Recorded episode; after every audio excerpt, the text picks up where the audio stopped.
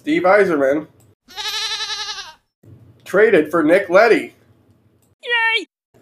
He also managed to get Tyler Bertuzzi re signed.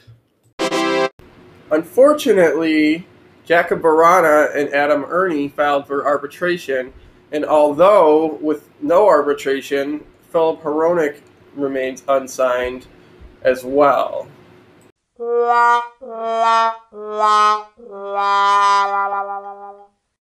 Despite all that, with the slick additions of Alex Nedeljkovic via trade for almost nothing, as well as trading for Mitchell Stevens for almost nothing, adding Pius Suter in free agency, the Detroit Red Wings and the city of Detroit have lots of reasons to be saying, Oh, thank you.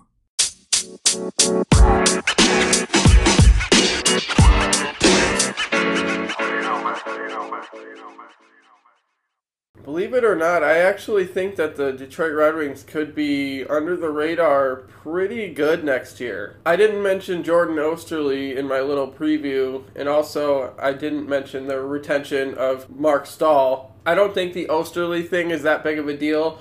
I do think the Marc Staal re signing is important.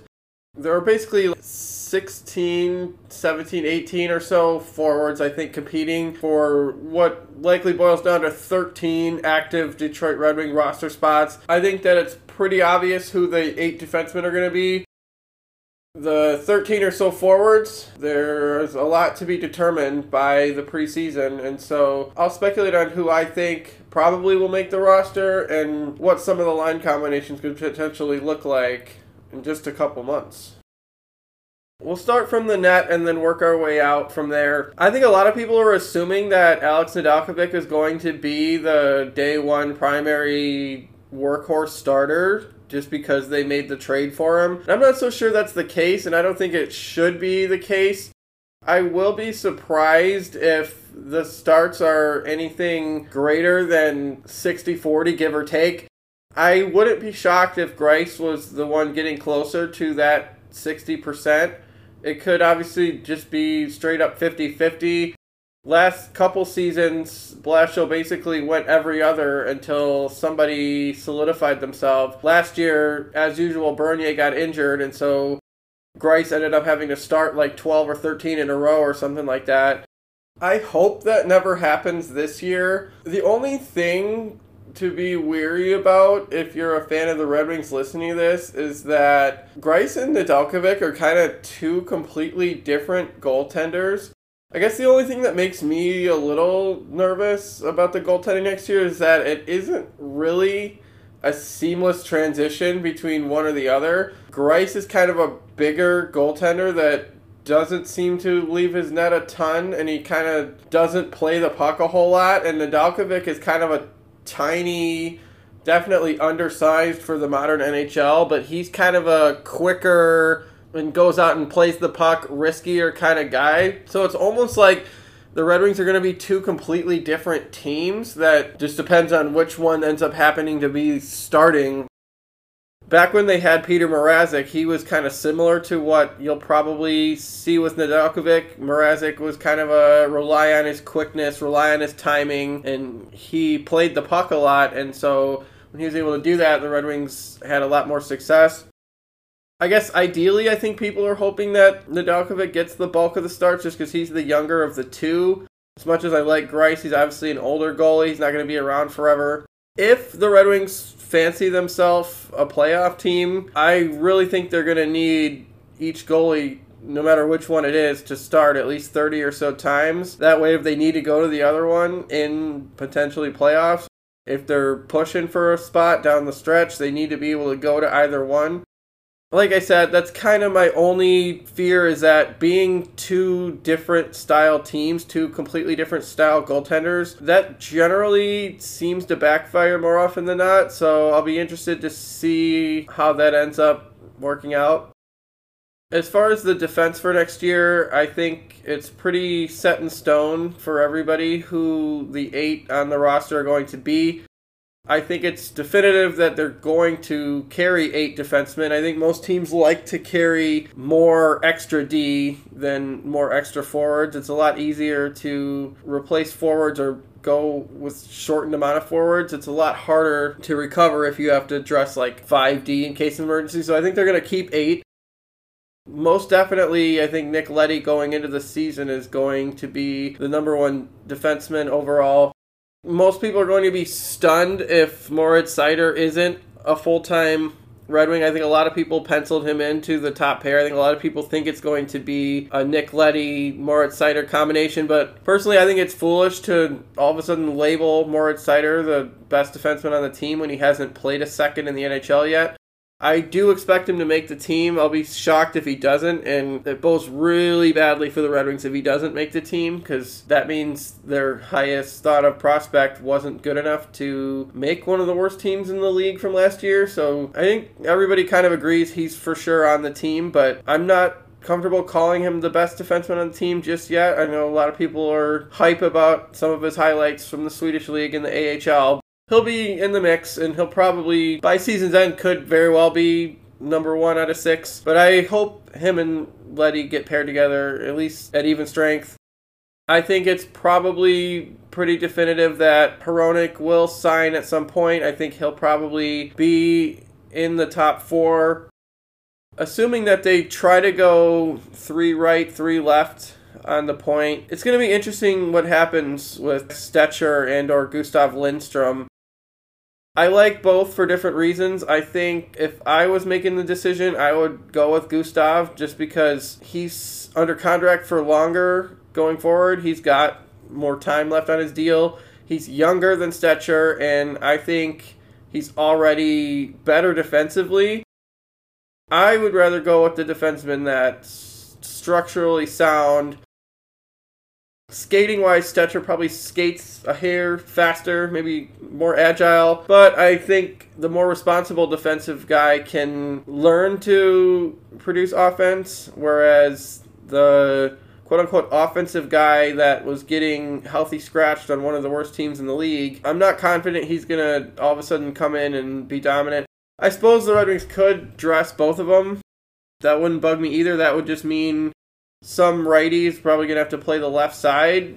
I think Marc Staal is definitely penciled in into obviously one of the left shot, left side spots.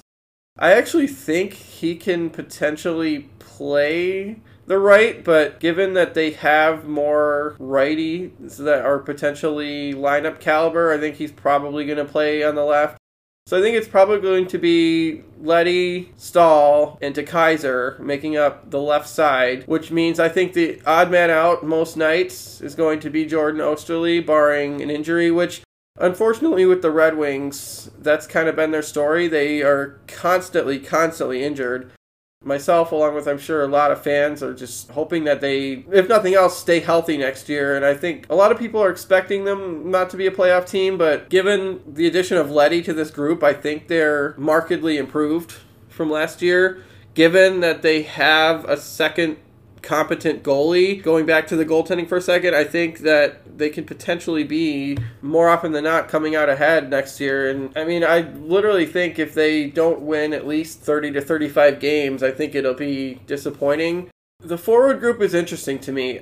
A lot of people, similarly to Moritz Seider, I think a lot of people with Lucas Raymond think that he's for sure on the team, and I'm not so sure I agree. The fact that I said that there are like potentially 16 or 17, maybe even 18 guys that they're considering. Some of the names some people listening may not have heard of, but I think some of these people I'm going to mention in the next little bit wouldn't be a surprise if they're in the mix or called up at some point. The only obvious ones that I think are going to be top six forwards, no matter what, are Jakub Vrana when he gets his arbiter contract, Dylan Larkin's probably for sure top six. Probably Tyler Bertuzzi, even though I feel like he should probably be in the bottom six. And then Robbie Fabbri, more than likely, and Filip Zadina, more than likely. The centers after Larkin are kind of tricky to decide. I like Robbie Fabbri in the middle, other than his atrocious face-off percentage. I think a lot of people think that Pius Suter could possibly be the second line center.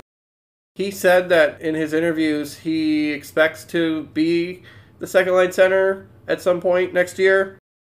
There is the connection of Fabbri and Bertuzzi. That could potentially be a line. Either Suter or Fabbri could play center or wing on a line with Bertuzzi. I think Pius Suter said in one of his press conferences after being signed that they played together a little bit when they were all in junior, and one of the games they played together, they were really productive. If that's the case, I think that would leave Jakub Vrana and Filip Zadina to play with Larkin on the wings. The Lucas Raymond thing makes it tricky because I think they envision him as a top six offensive situations player, especially being a younger guy. I think they're going to want to probably shelter his even strength minutes and try to mostly get him in offensive situations like power play type situations.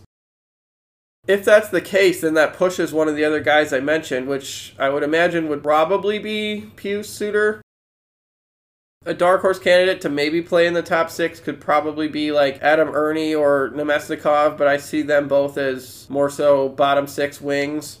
The other guys that you have to think could factor into the top six as offensive situations type guys are Joe Veleno and Jonathan Berggren. Those are two more guys that I'm not so sure that they wouldn't leave in Grand Rapids if there isn't a top six forward spot available for them in Detroit. I think they would rather them play that role in Grand Rapids what you might end up seeing is some of these bottom six or like defensive grinder type role guys kind of being used interchangeably on the wings. Whether it's third, fourth, second, or first line. Some of these guys like Adam Erne or Sam Gagne or Vlad Namestnikov, some of these guys are going to be used probably as centers or wings, just because they're kind of fringe, not definitively a center, not definitively a wing, and they're veteran enough where it doesn't really serve them any good to play in the minors. The other guy I didn't mention yet would be Michael Rasmussen. He is more than likely on the team. I don't see him as anything other than a third, fourth line center if he even plays the middle. He definitely improved the most I've seen from him towards the end of the season last year. I think a lot of people were kind of comparing him to Jordan Staal.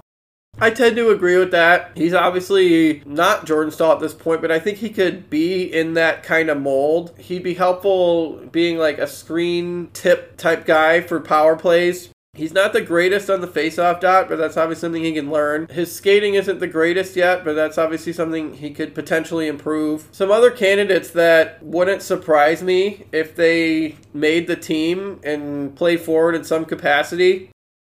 Dark horse to make it would be Riley Barber. He's a guy that dominated on the Grand Rapids Griffins last year. The only reason why I say him is because he was so productive on Grand Rapids, and he's also a potential additional right handed forward. Another guy that could potentially make it that I believe signed another year extension is Taro Hirose. But that's again another guy where he's probably best suited as a top six forward, and I'm not so sure he can definitively beat out some of the other guys I've mentioned. So unfortunately, he's kind of seeming like he's trending toward being a forever AHLer. I hope he maybe took ridiculous strides in the offseason to become a full-time top 6 NHLer. That would be great. But unfortunately, I probably see him as a Grand Rapids guy for the most part next year. Maybe a call up if we experience all kinds of injuries. Mitchell Stevens more or less replaces what they're losing in Glendening. He gives them a right handed forward. I probably see him on the fourth line, but the Red Wings aren't necessarily going to use him in the same way that Tampa used him. Coming to Detroit, it's a much different situation. He's not sitting behind people like Cirelli, Stamkos, Point, and just barely getting in the lineup or even on the ice when he can. He probably isn't a top six guy, but they might be able to interchangeably use him on the wing. Given that he's a right handed forward and a potential right handed center, that gives them a different option. I could also see Sam Gagne playing some center. He's another right handed forward. And so if Mitchell Stevens and Sam Gagne both make the lineup like I think they're going to, those are pretty much the only two right handed forwards that I think are for sure penciled in. But given that they're kind of more veteranish players that are used to playing sort of a niche type role. I think they'd be comfortable giving those two a roster spot and then potentially healthy scratching them at times. The last guy off the top of my head that I think is a potential to make it and play sort of a probably fourth line, bottom six type role would be Givani Smith. I think a lot of Red Wings fans are really hoping he makes the team. Given that he was one of the people that was protected in the expansion draft, I think that could be an indicator that the team is still really high on him. I think they probably would have exposed him and just assumed he wouldn't get picked if they weren't fairly high on him. With him, though, he's not a guy that they probably would be comfortable healthy scratching. If he doesn't definitively separate himself as a key fourth line guy that even potentially penalty kills, it wouldn't shock me and it shouldn't shock anybody else if he at least maybe starts the season in Grand Rapids again and then they maybe try to get him top six reps there and give him some more offensive situations, give him some more offensive touches, help him work on his skating even more. If there are injuries or there are more like veteran type guys that are taking up roster spots that are getting injured, then Givani Smith might be the first person that they call up given the need for it. This will be much to the chagrin of seemingly every Red Wings fan because for whatever reason everybody seems to have completely soured on Frans Nielsen, but he's a guy that I'm assuming will be among the 13 forwards it very well could be the kind of thing where he sits out almost all the games unless somebody has a really bad game or somebody gets hurt. I really can't see them sending Frans Nielsen to Grand Rapids. I'm not even sure if they can contractually. I just think it's the kind of thing that he's a veteran and a team that's fringe, borderline, whether they're even going to be good. I do think the Red Wings will be decent next year, but I think it would just be a bad look for organizationally and kind of just disrespectful for such a well thought of veteran player around the league. I mean, I know the Red Wings fan base hates him for whatever reason. Unfortunately, for all of you that might be fans listening to this, I think he'll be in the mix he very well could even be in the lineup opening night if some of these other younger guys like the Berggrens, the Raymonds, the Velenos, they don't definitively separate themselves and make the team in the kind of role the team wants them to make. Yeah, Nielsen's going to be around. If you look at some of the production from last year, Nielsen was realistically one of the more productive forwards. As much as you all love to hate on him and think he sucks, I get that he's kind of over the hill and not the greatest anymore, but he still has leadership value. He's probably going to have an A next year if he doesn't retire. That's really the only thing. If he retires, then yeah, obviously he won't be around. But the fact that he's the greatest shootout guy of all time, I mean, you obviously don't go into games assuming that it's going to be a shootout, but I mean, shootouts are valuable points to the Red Wings, who are potentially in the mix to be between a wild card and the couple last bubble teams Frans Nielsen's in the lineup for shootouts and helps them get a couple more extra points that could be the difference. But yeah, that's kind of the rant. I've been meaning to talk about the Red Wings and kind of my thoughts on their outlook for the next season for quite a while. I'm interested to see, obviously, how anybody does during preseason and how the lineup ends up shaking out. Based on what Yzerman said, he obviously wants the younger players to make it so that it's impossible and that he's got to either buy out people or cut people that are I guess more veteran status. It wouldn't surprise me if a guy like Lucas Raymond and Berggren if they want to start those two in Grand Rapids unless they just kind of play way out of their mind in camp and in preseason. I could see them wanting to start in Grand Rapids so that they just get more accustomed to the pro game and the North American style ice not too dissimilarly to what ended up happening with Moritz Seider. And if there wasn't such a weird shutdown, he may or may not have been in Detroit last year. Who knows? Given how well Seider did in the SHL, I think he's for sure in. Lucas Raymond, being that he's a smaller guy and a forward, and the Red Wings are kind of in patience mode, he might play a portion, if not the whole season, in the AHL. Sorry to disappoint, but he's also coming off an injury, which I think plays a factor. So they might want him to just play star role potentially on the Griffins, get stronger, get faster, get more accustomed to everything, and then he might be the kind of thing where they give him a nine games at some point, whether it's in the beginning or later. Thanks for listening, and we'll catch you in the next one.